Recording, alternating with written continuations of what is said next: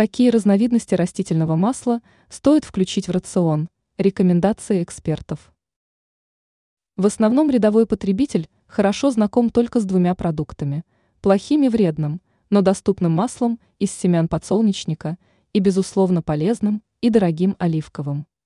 Не всегда растительное масло оказывается вредным, и не каждый оливковый продукт обладает пользой для организма. Однако в любом случае линейка продуктов данной категории намного шире. Для того, чтобы поддерживать организм в отличном состоянии, эксперты рекомендуют вводить в рацион различные виды растительного масла. Какие из них являются наиболее полезными?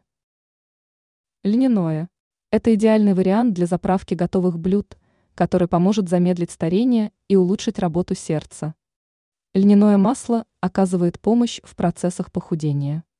Продукт также способен укрепить иммунную систему. Кунжутное масло. Этот продукт тоже нельзя подвергать термической обработке. Однако у него приятный вкус, что только улучшит ваши салаты и каши.